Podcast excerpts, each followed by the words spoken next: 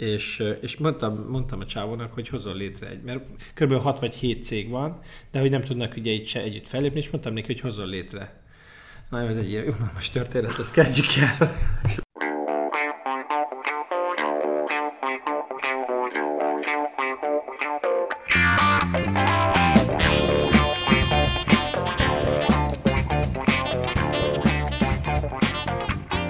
Szeretettel köszöntök mindenkit, ez 2019 első mazgúfja Wagner Péterrel. Sziasztok! És Szalai Mátéval. Sziasztok! Péter, miért most van az első podcastünk idén? Azért van az első podcastünk, mert egy nagyon, nagyon sűrű negyedév áll mögöttünk. Voltunk Algériában, voltunk, készülünk Ománba, voltam Irakba, te voltál Brüsszelben. Brüsszelben lezárt, Elég durva volt. Lezártál egy, le, lezártál egy nagy Európai Uniós projektet, vagy egyébként mesél róla, hogy mit sütöttetek ki három év kutatás után. A Én is, adásban. Az a következő adás lesz rendben, én pedig a saját kis kutatásaimat írtam, meg nekünk NATO rendezvényeink voltak, meg lesznek. Úgyhogy ezért maradtunk el ezzel. De legalább Igen. ettem mozgófot Irakban. Na, szuper, és akkor uh, rengeteg tapasztalatot tudunk megosztani a hallgatókkal. Én rögtön egy olyannal kezdeném, hogy uh, beszéltem a hallgatóimkkal, és jött egy ilyen visszajelzés az egyik adásunkra, hogy annyira sokszor hangzott el a narratíva szó, hogy egy ivós játékot is lehetett volna belőle csinálni, ami, ami, amiért egyrészt én vállalom a felelősséget, ez úgy hangzik, mint ami, aminek én vagyok az oka, másrésztről pedig szerintem ez egy fantasztikus dolog aki ívós játékot tud játszani a mozgófra, az, azt, azt meghívjuk. Tegnap itt volt egy, egy ismerősöm, eh, eh, aki Latin Amerikával foglalkozik, és eh, képzelt kiderült, hogy ő is hallgatja a mozgófot. Na, Nem a mozgófot, a mozgófot és a podcastjainkat. Aha. És meg voltam lepődve, hogy végre találkozok egy élő emberrel, aki hallgatja a podcastjainkat. És azt mondta, hogy nagyon jó, beteszi, elalvás előtt meghallgatja, autózás, vezetés közben hallgatja. Én még egy mozgófot nem hallgattam meg. De, de hogy nem, egyet, kettőt nem.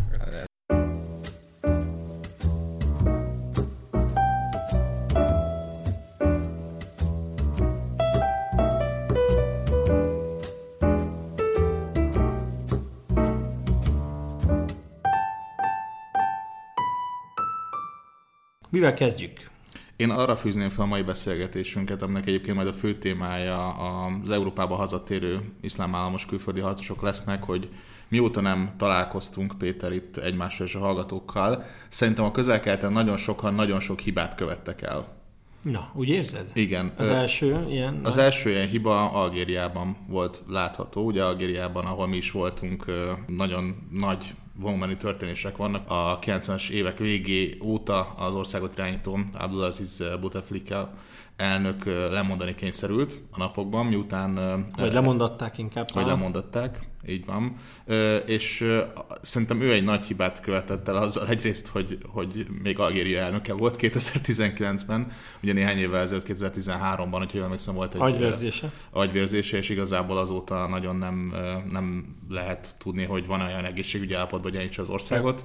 Másrésztről pedig, amikor ugye idén lettek volna, vagy lesznek, ki tudja, idére voltak időzítve az, az algériai elnökválasztások, és ugye mindenki találgatott, hogy Buteflika indulni fog-e. Ugye ez azért volt egy nagy kérdés az egészségügyi állapota mellett, mert már négy ciklust végig, tehát 20 éve irányítja az országot, és hát ő bejelentette, hogy indul, amire tüntetések sora indult el. Ez sokan a mosoly forradalmának nevezik. Mosoly forradalmának. Végre nem egy színes forradalom. Így van. Miért hívják a mosoly forradalmának? Mert, mert milleniál fiatalok mennek tüntetni, és szerintem sokan csinálnak mosolygós szelfiket. Ja, értem. Én szerintem egy Örülnek. nagy hiba volt a részéről, hogy ezt nem érzékelt. De szerintem azért ezt lehetett érezni, hogy komoly feszültségek vannak, mint ahogy mi is éreztük Algériában. Ö, igen, igen. Igazából csak nem védeni akarom Bouteflikát, de hogyha igazak azok a hírek, hogy 2003 utáni agyvérzése után kicsit így elvesztette a, a, az ítélő képességét, és a testvérei egy ilyen, egy ilyen elnöki klik, klán vette át kvázi a befolyást fölötte és az ország felett,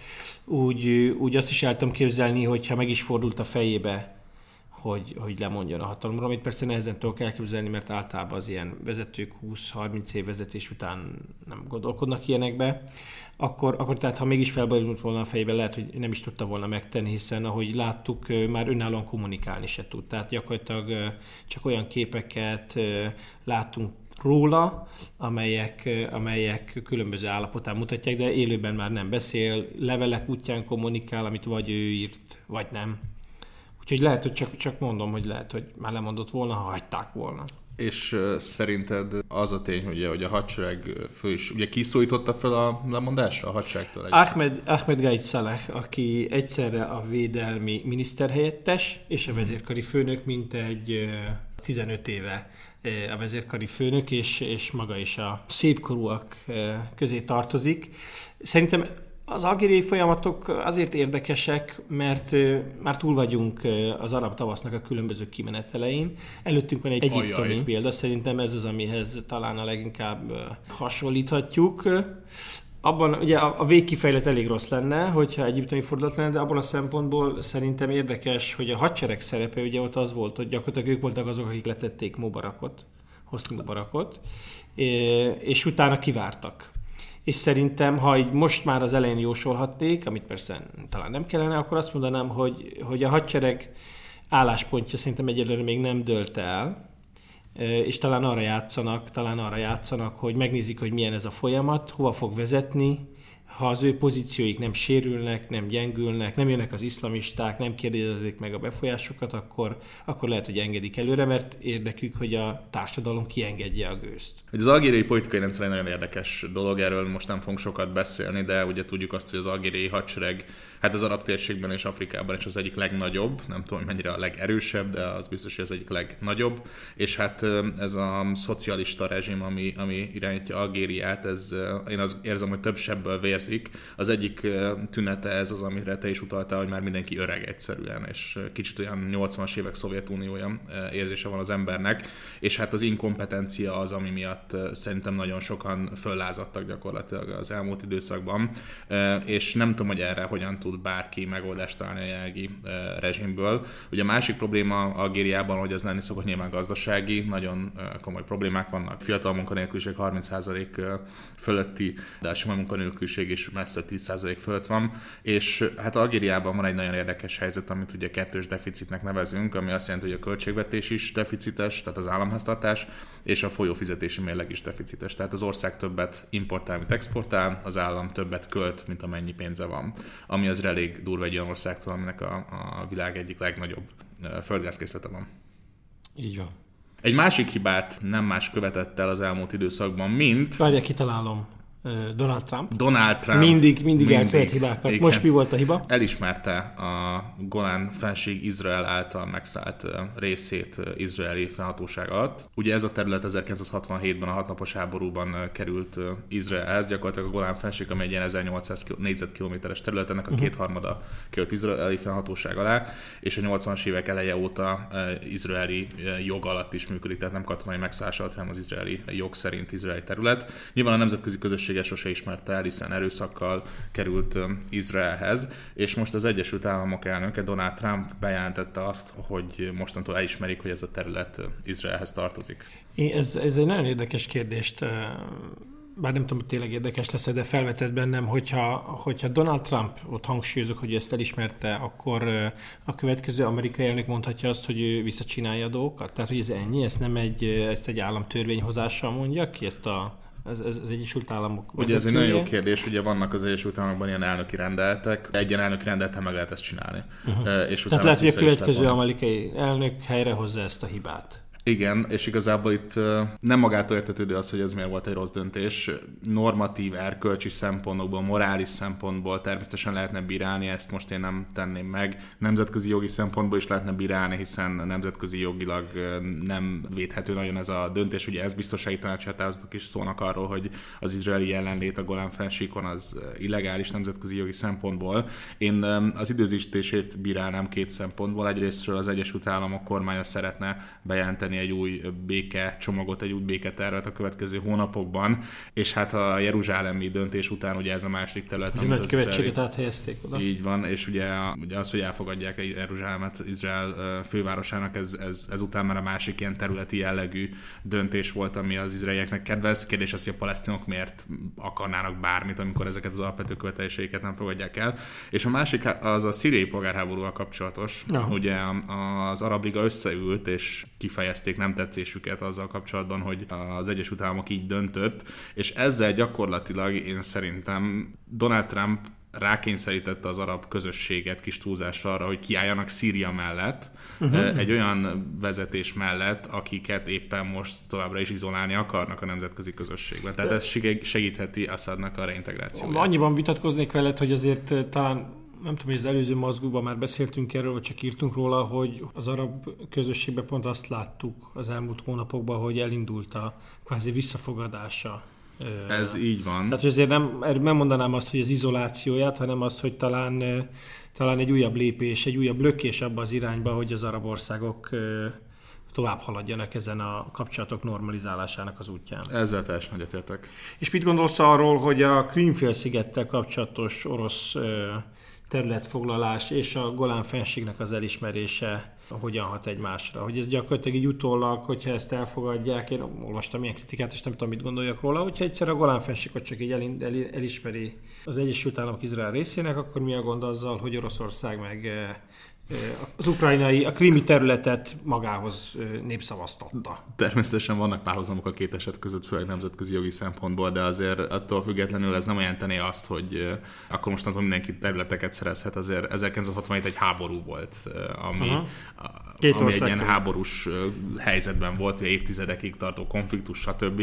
És ebben szerintem az az érv, hogy Izrael meg akarja magát védeni, és van egy ilyen stratégiailag nagyon fontos terület, ezt elfoglalja, és utána 52 évvel az Egyesült Államok elismeri, az más, mint hogy 2014-ben egy nem háborús helyzetben semmilyen védelmi szempontok által nem indokolva Oroszország egy szuverén állam területének egy részét annektálja. Azért a kettő teljesen más. Szóval nagyon jó a kérdés, én azt érzem, hogy ez a párhuzam nem működik teljesen. Mielőtt még a külföldi harcosokra térnék, még egy utolsó hibára felhívnám a figyelmet, ez pedig Recep Tayyip Erdogan elnök hibája volt, akinek ugye vannak problémái. a politikai problémái igazából, bármennyire is mindenki úgy interpretálja, hogy itt egyedül uralomra tör. Azért 2015 óta a választási eredményei nem e, annyira jók, ugye emlékezhetünk rá, hogy 2015-ben két választás is volt, az első alkalommal nem tudtak e, többséget szerezni önmagukban. A és parlamentben. Hát a parlamentben, így van, és akkor azóta látható, hogy különböző eszközökhöz folyamodik Erdoğan és az igazság és fejlődés pártja.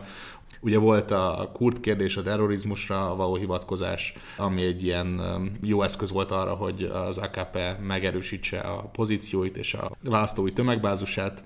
Utána ugye a pucs nagyon jól jött, ami után lehetett a Gülen mozgalomra felhívni a figyelmet, és hát úgy látszik, hogy lassan kezd kipukkadni ez a Luffy, és annak ellenére, hogy Erdogan elnök arról beszélt, hogy ezek a mostani helyhatósági választások, amik most vasárnap voltak, ezek a túlélésről szólnak, a török nemzet túléléséről szólnak. Annak ellenére a választók nem teljes mértékben álltak ki az AKP mellett, és a három legnagyobb várost úgy tűnik, hogy elveszítik, ugye Isztambult, Ankarát és Izmirt, ami ugye a török GDP-nek egy ilyen, hogyha hozzátesszük a provinciákat, és általában ez a török GDP 40-45%-át adják ezek a területek. Tehát úgy tűnik, hogy valami azért nem stimmel ebben a helyzetben, nyilván a gazdasági okai vannak elsősorban. Azon kívül, hogy ebben a három nagyvárosban Hát most állítólag majdnem megszerezték, hogy ez, mert nem tudom, az már eldőlt, ugye az a, a kormánypártok vitatják. Milyen, milyen eredmények születtek országosan? Hát, hogyha minden szavazatot összeadunk, ami ugye helyhatósági választások miatt nincs sok értelme, de mégis ezt lehet látni, hogy azért az AKP-nak nem nagyon-nagyon rossz a helyzete, a szavazatoknak kb. a 44%-át megkapták, ami egyébként magasabb, mint a 2015-ös 40%-os mélypont, mm. és ráadásul a koalíciós partnere, a Nemzeti Akciópárt, az MHP 7,3%-ot szerzett, tehát együtt megvan az 50% feletti abszolút többség. És egyébként voltak helyek, ahol az AKP-nak sikerült bővíteni a szavazóbázisát, például kurd területeken, érdekes módon sok kurd szavazott rájuk, uh-huh. viszont az, egy, az, az megint egy ilyen borús felhő a török égen, hogy a harmadik helyre nem a már említett AKP-val szövetségben lévő MHP, hanem az II párt szerezte meg, ami pont az AKP és az MHP szövetsége ellen kvázi létrejött jobboldali tömörülés. Uh-huh. Nagyon, nagyon fontos, hogy szóba hoztad a kurdokat. Szerintem ezt mindig el kell mondani, hogy nem igaz az a narratíva, hogy, hogy a Törökországban a törökök szemben állnak a kurdokkal, és a kurdok élete csak az üldöztetés, mert van egy jelentős szavazóbázis az AKP-nek is a kurdok között visszatérően. Így van, azt szokták mondani, hogy gyakorlatilag a kurdoknak a fele az AKP szavazó. És egyébként Erdogan maga is meg, megköszönte most a kurd testvéreinek, hogy rájuk szavaztak. Ez kicsit szembe megy az a narratívával, hogy amiket általában szoktunk hallani, ez jó.